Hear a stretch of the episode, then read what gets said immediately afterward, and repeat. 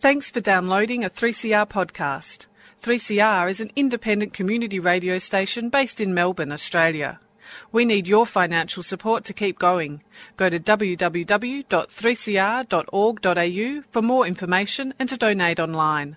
Now stay tuned for your 3CR podcast.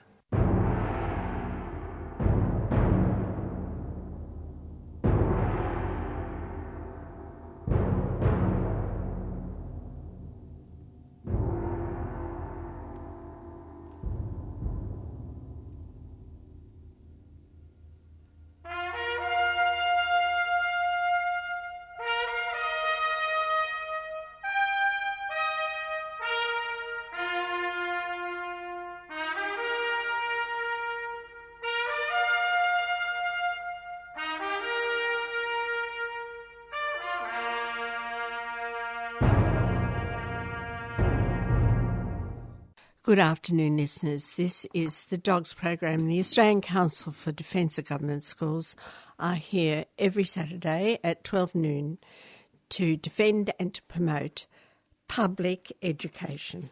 That's education, by the way, that is public in purpose and outcome.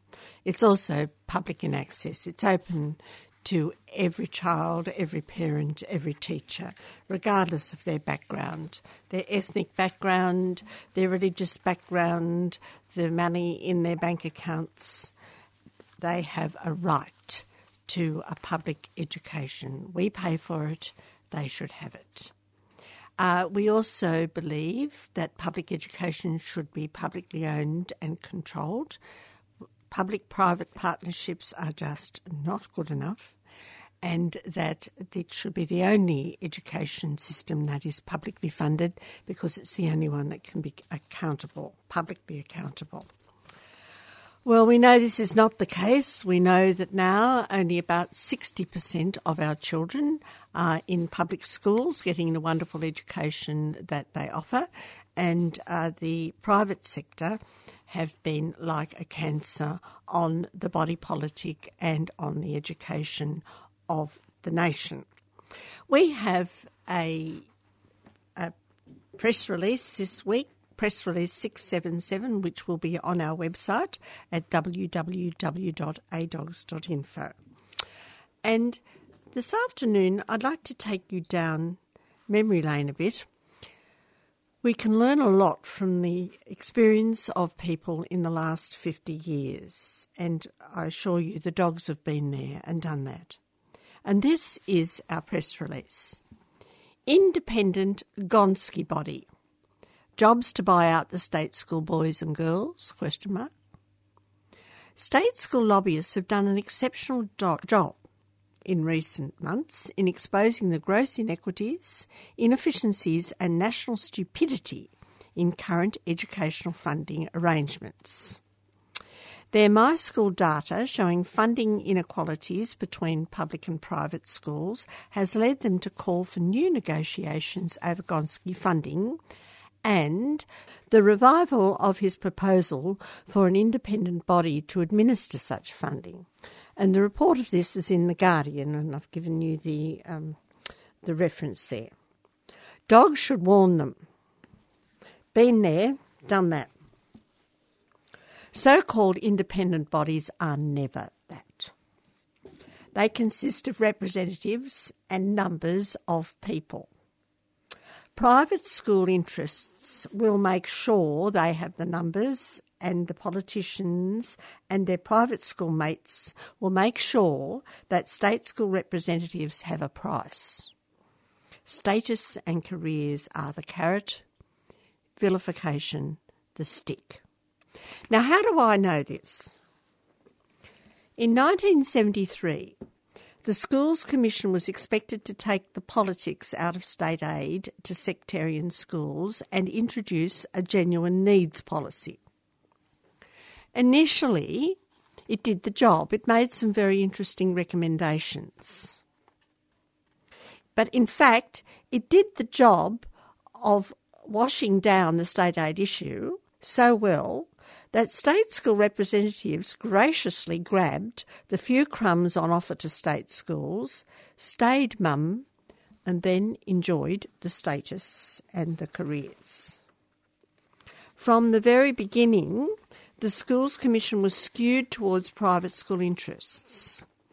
There was never any genuine needs policy any more than the Gonski uh, recommendations are genuine. Because remember, no school will lose any money. And no school back in 1973 lost any money, and I assure you they got a lot more. And the, and the, Catholic Education Office in those days, dear listeners, played exactly the same games that they're playing now. They gave money to the wealthy schools and they were a law unto themselves. So in those days, no school lost any money, and the wealthy schools were rewarded again and again for their greed. There were representatives of private schools like Peter Tannock, who later became the chairman, and the, he was responsible, and so was Father Martin and others, only to their sectarian base. And Peter Tannock has, of course, been rewarded by the Pope for the work that he did for his um, cause. He had a cause and he fought for it. Now, the state school representatives in the beginning were outnumbered and they were also hand handpicked. And it didn't take long to make sure that they were badly compromised. When finally state school representatives issued dissenting reports in 1984 against the outrageous favouritism to the private sector, the Commission's job was compromised. It was supposed to wash everything down, and suddenly people were writing dissenting reports. So, what happened? It was abandoned. Now, consider the story of one person, a lady called Joan Kirner. She was a strong state school supporter until the possibility of power and a political career beckoned her. And she made it. She became the Premier of Victoria for a short time, the first woman to make, uh, to make it in many ways in politics. And this was a good thing. But she received a poisoned chalice uh, and she sold the state back. And she passed that stolen, that, that poisoned chalice, I'm sorry, on to Jeff Kennett. She started to close our state schools, to balance the books, and Jeff Kennett continued the job with great gusto. Now, when she was a state school teacher turned parent in 1970, Joan Kirner assisted in the organisation of large political demonstrations of state school parents, and she became an accomplished public speaker in her cause. She was remarkably effective. You have to give this lady her due. And she was very much in those days attracted to the state aid issue of 1971, and she was persuaded to become a signatory to the Dogs High Court writ. But she later regretted this and attempted to have her name removed, and in so doing, held up the court case for some years. She did get off, but by the way, she was never exonerated from the costs. In 1973, Kirner was selected by the Federal Minister for Education, Kim Beazley Sr., from a list of nominees as a representative of state school parents on the Schools Commission. He did his homework and he worked out who would sell out the easiest. She did not disappoint Minister Beazley or her fellow Commissioner Father Martin, who was the representatives from the Victorian Catholic Education Office in those days. And she claimed that Father Martin, her fellow Commissioner, persuaded her to take her name off the High Court challenge. Now, how do I know this, listeners? I don't want to um, speak ill of the dead, but how do I know that um, she she said this? I know it because Anne O'Brien wrote a very interesting book called Blazing a Trail Catholic Education in Victoria 1963 to 1980 uh, in 1999. And that is said on page 143 of that book. So that is my reference. I'm not, I'm not talking off the cuff here. If you say these things, then you have to back them up. Kirner also organised a change in the state aid policy of the National State Schools Organisation, ASCO. Uh, the state school organisations had um, a state aid need policy, and she changed it to a needs policy. Now, how did she do this? Um, she used her influence in the uh, parents' organisations and she took them along to an annual VICSSO conference. First of all, she changed the no state aid policy to a needs policy in the Parents Clubs of Victoria. And then the next objective was to do it in VICSSO. Now, VICSSO, the Victorian Council of State School Organisations, had started the dogs back in 1967. It was very strongly anti-state aid organisation, although uh, it did have amongst its um, executive members of the Labor Party. And Margaret Wiltshire, who at that time was the pre- president of VICSSO, when she looked down at the conference, noted faces that she'd never seen before. And uh, she suddenly realised that uh, Joan Kirner had brought her parents' club's people in and had stacked the meeting. Margaret Wiltshire was a remarkable person, and she stepped down from the chair to speak in favour of the retention of the VICSSO no state aid policy. But Joan Kirner was always a numbers person, and she won the day. So ALP policy became VICSSO policy at that time. Listeners, this is how it's done. And this is how the private school people, the DLP, have always done it. They're still doing it. In many ways, you could say they've taken over both the Liberal and the Labor Party. But Joan Kirner from the State School Parents Clubs had also placed her name, as I said before, on the list of plaintiffs in the dogs case but she applied to get off it. She was put under pressure uh, by uh, Father Martin and others, and she gave into that pressure. But somebody else who was on the dogs on the dogs um, list of plaintiffs was Bill Hartley. And I want to say here that through thick and thin, and he was put under tremendous pressure to get his name off the dogs uh, case, Hartley didn't give an inch on this policy. Hartley was a man of principle. He believed in the uh, no nuclear policy. Uh, he believed in keeping the uranium in the ground, which had been Labor Party policy that Hawke changed. And he also believed in the no state aid policy. And he paid the price, a heavy price indeed. But it is these people of principle that make the difference historically in history. Uh, and I think you have to give them credit. Uh, he was cast out of the Labor Party for his stand, and he lived the rest of his life in political exile. And Kirner was rewarded, and she made it to the Premier of Victoria in 1991. But Kirner's gone, and so has Hartley, um, and I'm not sure that it was worth it. And the dogs are still around. Joan Kirner joined the Socialist Left faction, which in those days was very, very active they got a tremendous amount through of the old Labor Party policies into the Victorian Labor Party. And we have a very important person here at 3CR still, who Kevin Healy. He was part of all this and he has his story to tell.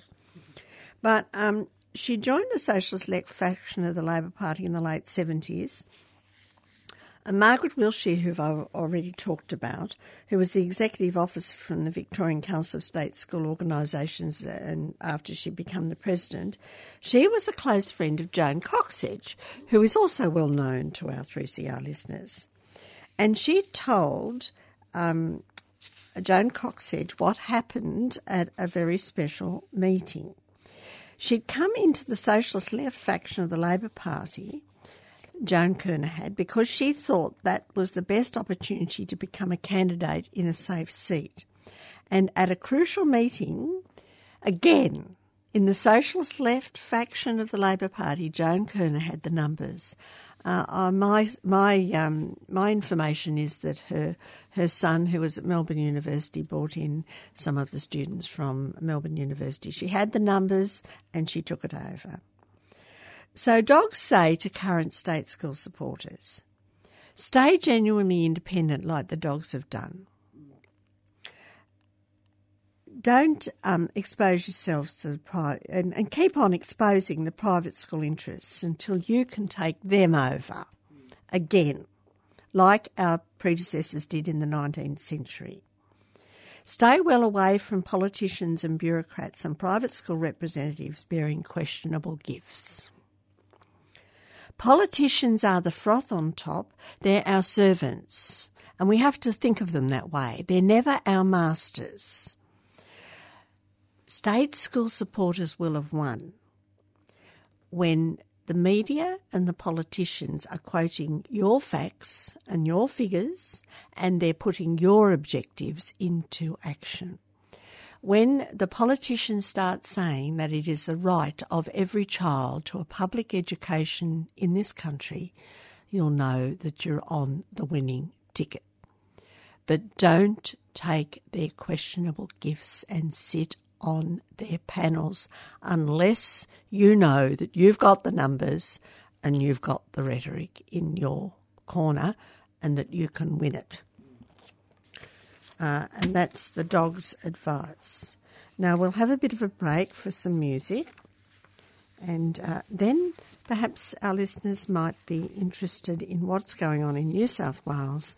And if we've got time, uh, I think that uh, Dale would like to tell you a bit more about Joan Coxsedge's story of what went on in the 1970s. And next week, people might to like, like to think about what Kevin Healy had to say. This information, by the way, is contained in the book Contempt of Court, um, which is for sale here at 3CR.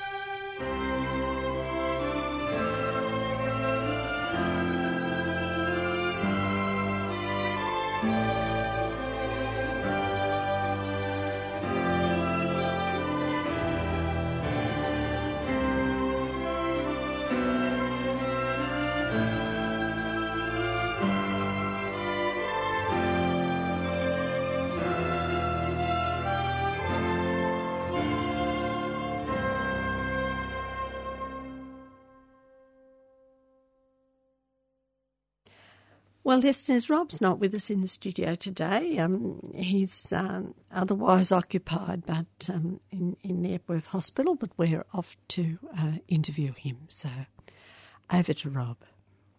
Well, hello, Rob. Uh, thanks for coming on, even though you're uh, a bit disadvantaged at the moment. But um, oh, that's all right, Jane. I'm looking at Trevor Cobbold's latest production. Funding increases for Victorian elite private schools far exceed that for disadvantaged public schools. This is interesting well, stuff. It is very interesting. Tre- Trevor Cobbold's done what he always does, which is um, when he says something, he backs it up with evidence. Yep. Uh, when he says something, he says, "This is the reason I'm saying it."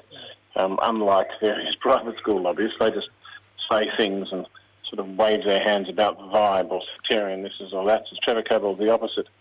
And Trevor Cobbold has had a good look at Victoria. Um, he's from Canberra as part of the Save Our Schools network, but in his press release, as you say, funding increases for Victorian elite private schools have actually far exceeded that for the disadvantaged public schools. So why? Why is the question. Well, before he asks the question why, he asks he, he puts forward why he's saying what he's saying. Mm. And basically, for Victorian schools, there's been a dramatically favoured increase for the elite private schools over the most disadvantaged schools in recent years. Now, total government funding, like per student in a high fee exclusive private school, has increased by nearly three times more than the most highly disadvantaged public schools. And that's not historical stuff, that's actually between 2009 and 2014. But the average funding increase per student for the 35 most advantaged private schools was 27%, compared with only 10% for the 37 most disadvantaged public schools. Now, how has this come about? Well, there's been a couple of things, and all you can really put it down to is the weakness of our political masters.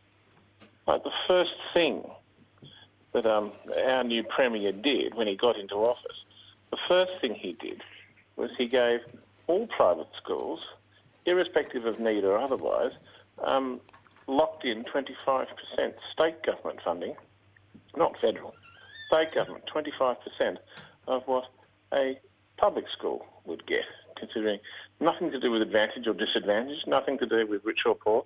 He just gave them the money.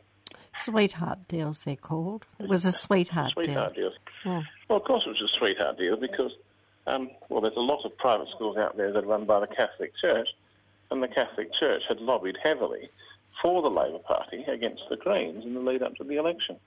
Well, the sad so thing you can call is, it a sweetheart deal, but you can call it quid pro quo as well.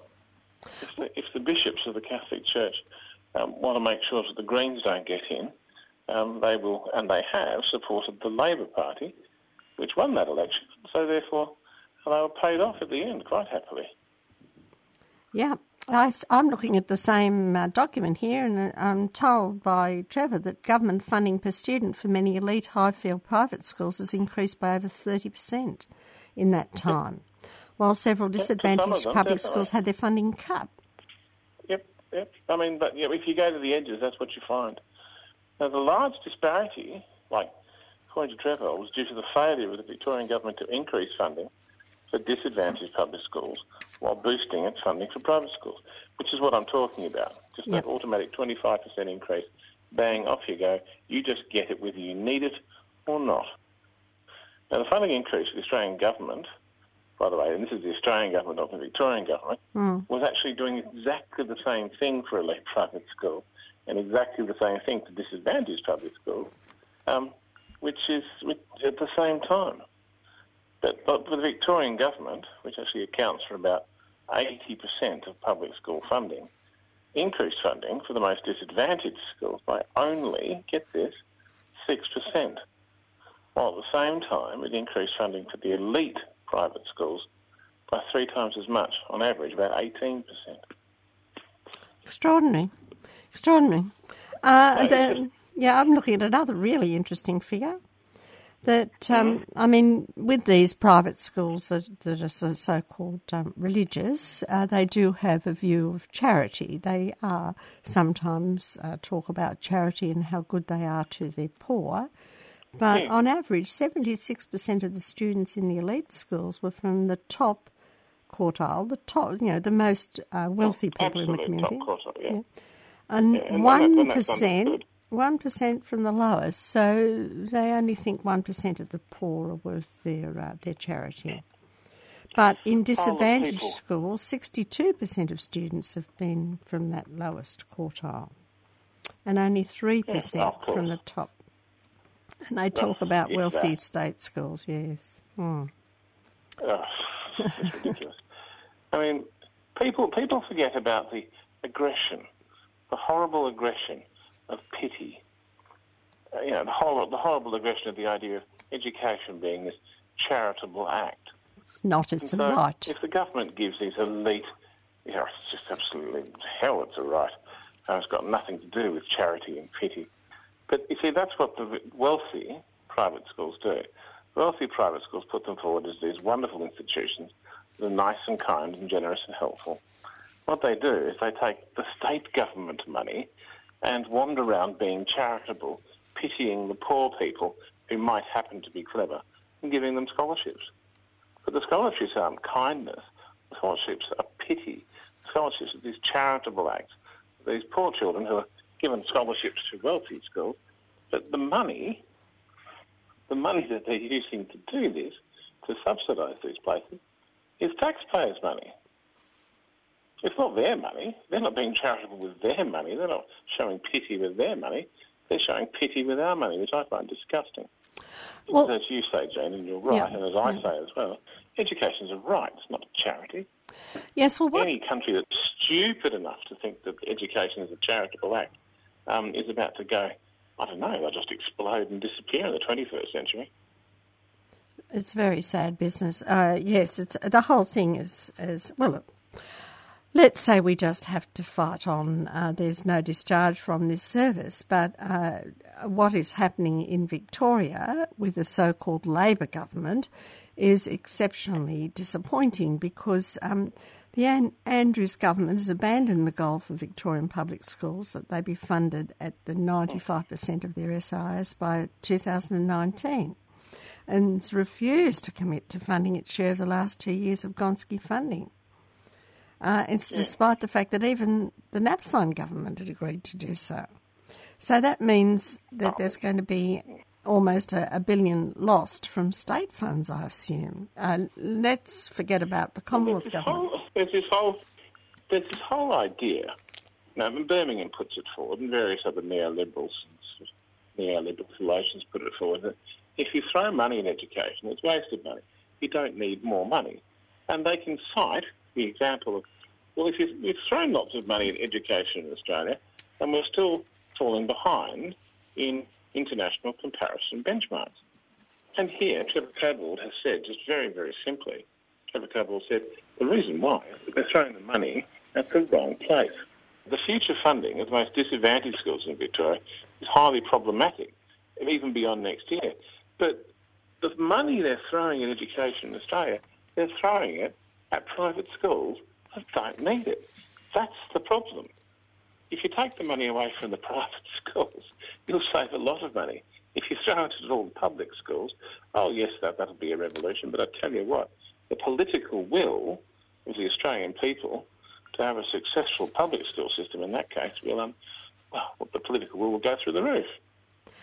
Yes, I, th- I think you that, have all, you have the, the, the you will have the vast majority of students in state schools. Those people who aren't in state schools will be paying for the privilege of you know getting themselves out for whatever reason, mainly religious, and I think they're quite entitled to do that. But just don't not be subsidised by us. And then the political and social will to have an excellent education system will be comparable to those countries which value education as a right rather than some sort of charitable privilege. I think you're right there. I also think that the Andrews uh, Merlino government are very unwise to take any state school vote for granted uh, in the current climate. The people Yes, up in New South Wales, right. Baird, Baird and uh, Piccoli are certainly not taking the state school vote for granted, and they are No, they're are pouring money into the public system right now. Two hundred and 249 million, I think it is. Uh, we'll talk about this later in the program. But uh, I think that Andrews and Merlino have um, taken us for a ride and have taken the state school vote for granted, and uh, they are very unwise indeed. Oh, they're very unwise to do that.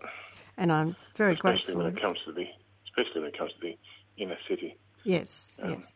Yes. I think this is a point where people like the Sex Party and the Greens have, have a lot to gain in this situation. I agree I with think if that. they develop a, they, they, if, if they develop an effective education policy that not only not only resonates with um, upwardly mobile inner suburban people who want to send their child to a state school for all sorts of good reasons, but also resonate with those people on the urban fringe who just don't have the state schools because they haven't been built. Um, people want that commitment from government. They expect that commitment from government. And I know it's been a couple of generations since the Australian governments of all sorts have been funding private schools, but there is this idea, and it's very strong in the Australian culture, that a state school round the corner that is essentially okay is actually the right of an Australian family to, to have a good state school. Now, you, you might want to buy out of it, but you don't want it to disappear. I mean, it's been a few generations, but I, I, I do feel that the Australian people believe that that's just fair. And if we don't have that, then there is, in fact, a political price to pay, certainly for Daniel Andrews in Victoria. Well, I think you're not wrong there, and I think that perhaps Daniel Andrews and Merlino should be looking at what their New South Wales Liberal Party brethren are doing. Look, Robert, it's been great to hear your voice and um, to know All that right, you're battling on there, well. and thank and you I'm, very I'm much. still doing research and, and I'm still keeping abreast of various things and hopefully for the benefit of our listeners, giving them some information that they won't get anywhere else on the WWWs or in other mainstream media. But you can get it, of course, on 3CR 855 on the AM dial and podcast as well on the Dogs program. Yeah, many thanks. Yes. You're welcome. Public Interest Before Corporate Interests Action Group. Why is it so difficult to find a home? To pay rent, pay mortgage? Why is it so difficult to afford childcare? Get a decent education for the kids? Have so much trouble gaining access to public hospitals and healthcare? Finding a job, let alone a secure, well paid one? To be able to pay for gas and power bills or even put food on the table? Remember when we could do all of this on one wage and an eight hour day? We invented and built, discovered and taught. We made ships, planes, and cars. We were among the world first in social, health, scientific, and arts initiatives. Alas, no more. The three big parties are funded by corporates and therefore dependent and cannot honestly represent public interest.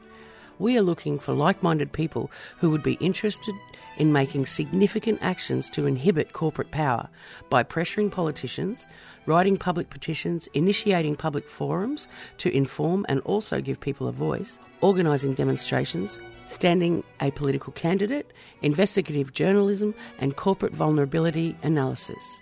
Contact PIBCI www.pibci.net www.pibci.net Email info at pibci.net pibci.net Phone 0439 395 489 PO Box 20 Parkville, Victoria 3052. Public interest before corporate interests.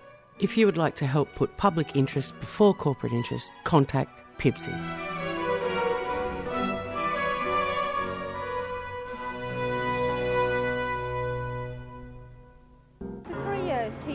Teachers have had their qualifications, their pay, their pensions, and their working conditions attacked relentlessly by this I'm the proud product of a uh, government funded primary school education and of a government funded secondary school education. Australia is one of the richest and luckiest countries in the world, and there's no reason whatsoever why we can't have the very best public schools in the world. It's simply not good enough that kids with disability miss out.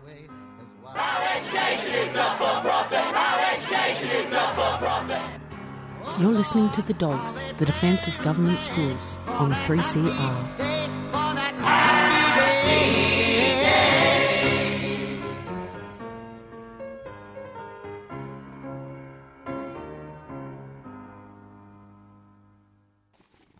Well, we've been talking about what's been happening in Victoria, and we've been talking about what could happen to the uh, state school lobbyists because they have been very vocal of late and quite effective. And uh, we have been mentioning what's going on in New South Wales. Uh, here in Victoria, we're a little bit isolated from uh, New South Wales, which has always had a much stronger public education system than down here. And uh, the government up there realise that they've got to do something about the state school lobby. They're dealing with a stronger department. Uh, they're dealing with people like Boston, who is outspoken, and they're dealing with people in the inner city who are even more politically active and determined than those in Melbourne at the moment. So they are giving a funding boost of 219 million spread across 2,000 New South Wales schools. But uh, let's listen to the uh, reporter who introduced this. I think his name is Eryk Bagshaw on his view of the fact that education is a big political issue in Australia at the moment. It's the debate that's worth $3 billion. For the past three years, state and federal governments have been duking it out over the future of the nation's schools. Does more funding equal better performance? A plateau in performance is not good enough at a time when we're putting record levels of funding into Australian schools, which has grown by some 23% over the last three years. The situation has now come to a head after the federal government pulled out of the final two years of the so called Gonski funding agreement. Gonski redirects funding to the schools most in need, with the highest number of disadvantaged and poorly educated children. In the 2016 budget, the federal government confirmed it would provide $3 billion less in funding than the states negotiated with the Gillard government four years ago. The move has left state political leaders exasperated. New South Wales Education Minister Adrian Piccoli has always been a strong supporter of Gonski. He says the argument that money doesn't matter in schools is wrong. But his federal coalition colleague, Education Minister Simon Birmingham, argues that funding the full six years of Gonski is unsustainable and that record levels of funding for a decade have not yielded improved results. In September, a draft report from the Productivity Commission confirmed Mr. Birmingham's argument. It found that despite a 14% increase in spending per student over the past decade, our performance in national and international assessments had barely improved. In some cases, it's slipped. Labor and the New South Wales Government have argued it's too early to tell if the Gonski funding has changed outcomes. They've promised to continue lobbying the government for the extra $3 billion over the next three years. I find it very interesting that a Liberal government in New South Wales, with a Minister for Education who is National Party, is stronger on public education than a Labor Party Premier and a Minister down here in Victoria. One thing that is is is perhaps of interest is that um, Andrews and uh, Merlino both have a Roman Catholic upbringing, although Merlino does send his children to state schools, and good on him. Piccoli also has a Roman Catholic upbringing, but he is aware of what is needed in a big country town. And what a big country town needs to survive is a good education, a good public secondary school. So uh, Piccoli is perhaps more akin and more listening to what people are really wanting in the electorate. And uh, Baird, uh, likewise. So you have here a very interesting uh, commentaries coming in on the uh, Sydney Morning Herald uh, announcement of this 219 million funding boost in New South Wales. Now, please note that this is only funding that is being given, and it's probably taking from Peter to pay Paul within the public education sector itself. But what are the people who are commenting on it saying? A Darcy uh, from Sydney and this is October the 20th at 8:21 a.m. You can see Mike Baird and Adrian Piccoli are doing the best they can with state public education, but that's difficult with a federal government who has cut by two thirds the funding recommended by Gonski. While the federal funding concentrate on 50 billion worth of tax cuts to big business and the wealthy Australian public education is going without. Our children are our future and they deserve far better than what this Liberal Party federal government is dishing out to them for their education. Very interesting, isn't it? As well as that, somebody just sent in a little statement. Can't wait to see what Toowoomba Public School's going to do with its $93. So some schools are getting a pittance, particularly beside what the wealthy schools are getting. Here's someone here's somebody else who has this to say. Hey Eryk, that's a great news. The government's decided to spend money to increase educational resources and educate the kids. Thanks for sharing. And then someone else says, there are no losers. The schools that had their money redirected didn't need it as much as those that were granted the extra funding. And I hope no one who sends their child to a public school would deny the right of a child at a more needy school to get the share of the funding necessary to lift them to national standards. Anyone who thinks that way should have their children in a privately funded institution receiving none of the badly needed resources governments should be directing to our inclusive public schools. And then Mimi had this to say So, where can I find the stats around government adjustments to private school funding? This 200 million has been spread across the public schools. They've taken some from the wealthy schools to give to the poorer schools. That's what they've done.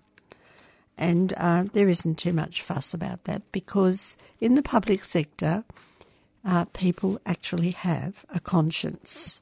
One wonders, however, about the private schools because as soon as there is even the suggestion of them losing one dollar, they become so savage. Listeners, I can remember over the years um, people in the uh, education unions, particularly in the Australian Education Union, uh, when they have gone uh, the way of questioning how much private uh, public ed, public's uh, funding of private education is happening, and when they have questioned it, they have come to me and said, "I can't believe how savage these people are." Even if you say that you will take one dollar from them. Uh, and I suppose my view is that it's only the wealthy that know how to cry poor efficiently and effectively.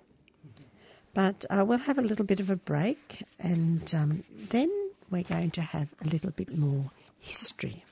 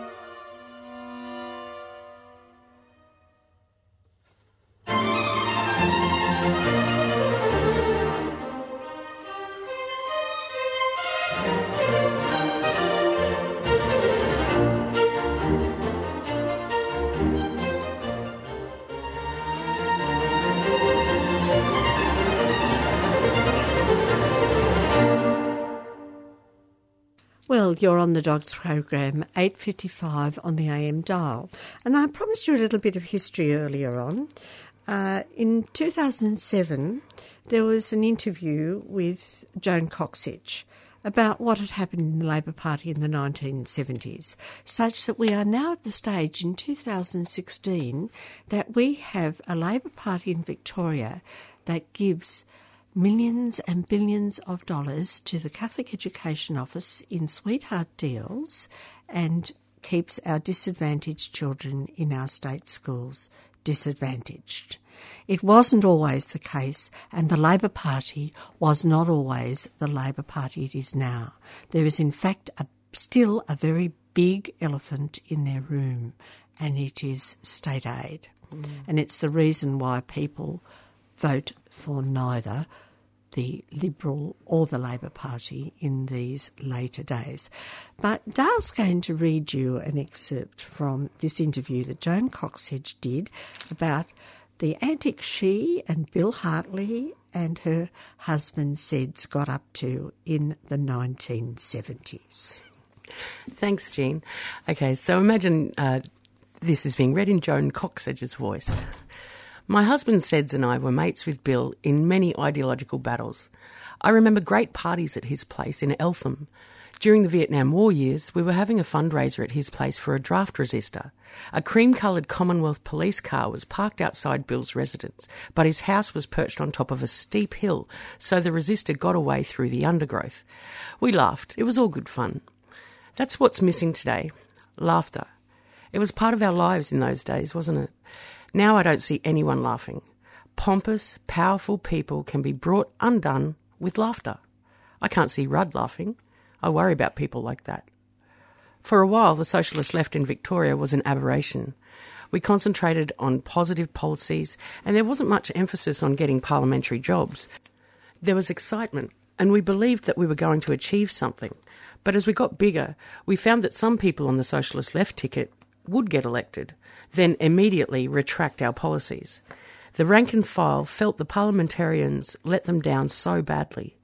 They had stayed with the left because they had good policies on state aid, Vietnam, abortion rights, and uranium. Many felt betrayed and left the party altogether. Then in 1984, Hawke and the Centre Unity faction forced the four right wing unions back into the Victorian Labor Party. With a membership exceeding 100,000, these unions boosted the Centre unit, the Centre Unity's factional basis. The unions at the centre of the row were federated clerks, shop assistants, ironworkers, and carpenters and joiners. They were closely associated with the with BA Santamaria's National Civic Council, an organisation prescribed by the Victorian branch. This National Civic Council was the brainchild of Archbishop Mannix and a sister organisation to the Democratic Labor Party. The DLP had split from the Labor Party, giving preferences to the Conservatives for decades. They tried to keep Labor out of office until Whitlam changed the policy on state aid. Nine pragmatic left unions refrained from voting at the state, state conference on Saturday, 20th of April 1985, and the NCC unions were admitted. Alex Hutchinson from the Musicians Union played the last post on his clarinet when they entered the conference on the Sunday. Some overripe tomatoes were thrown.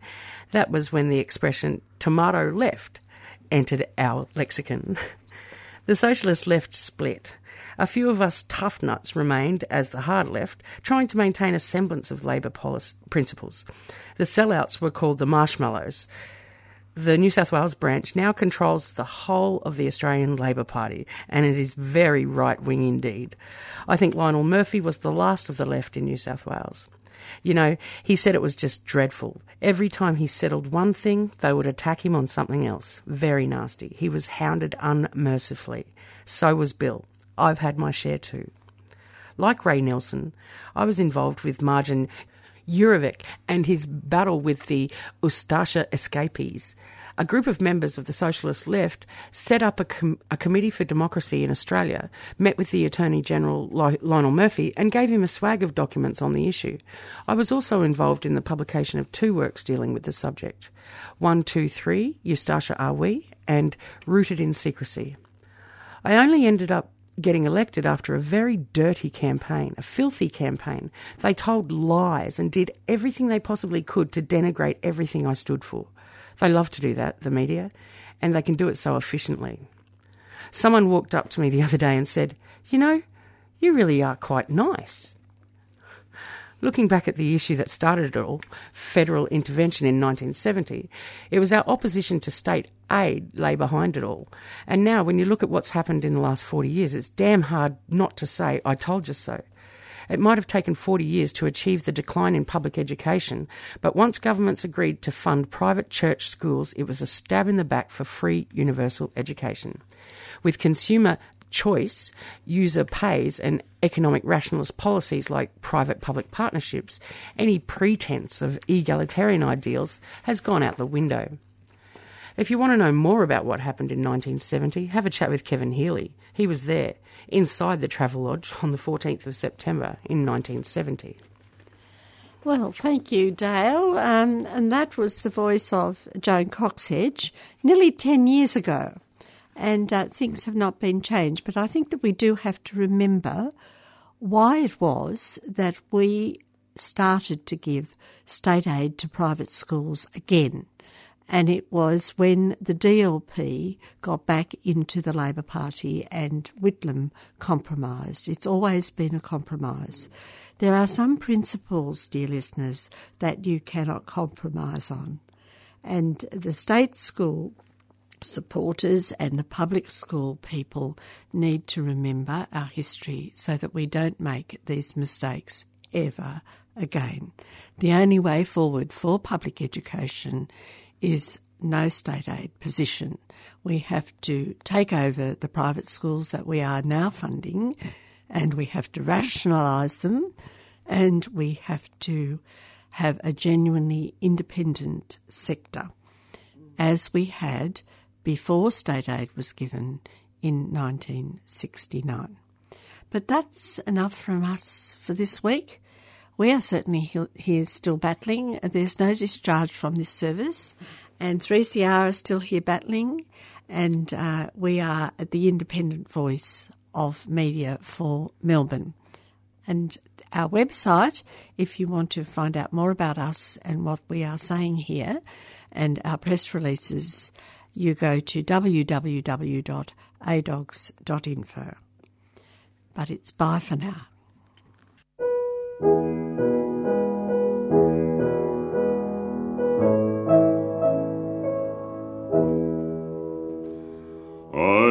Dreamed I saw Joe Hill last night, alive as you and me. Says I, but Joe, you're ten years dead. I never died, says he. He. In Salt Lake City, just as I am standing by my bed. They framed you on a murder charge, says Joe, but I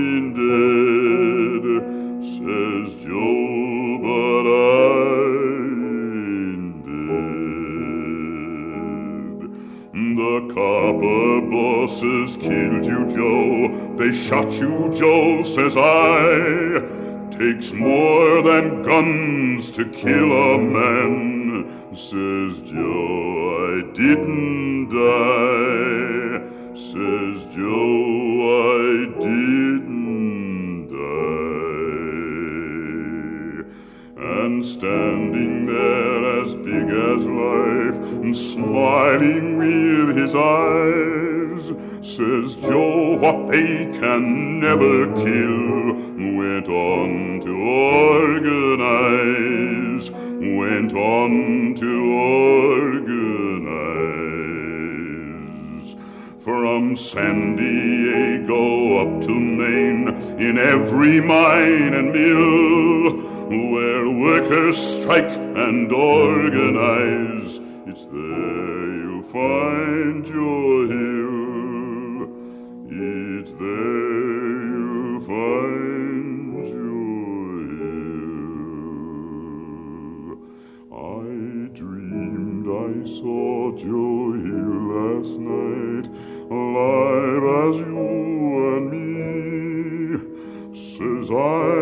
Joe,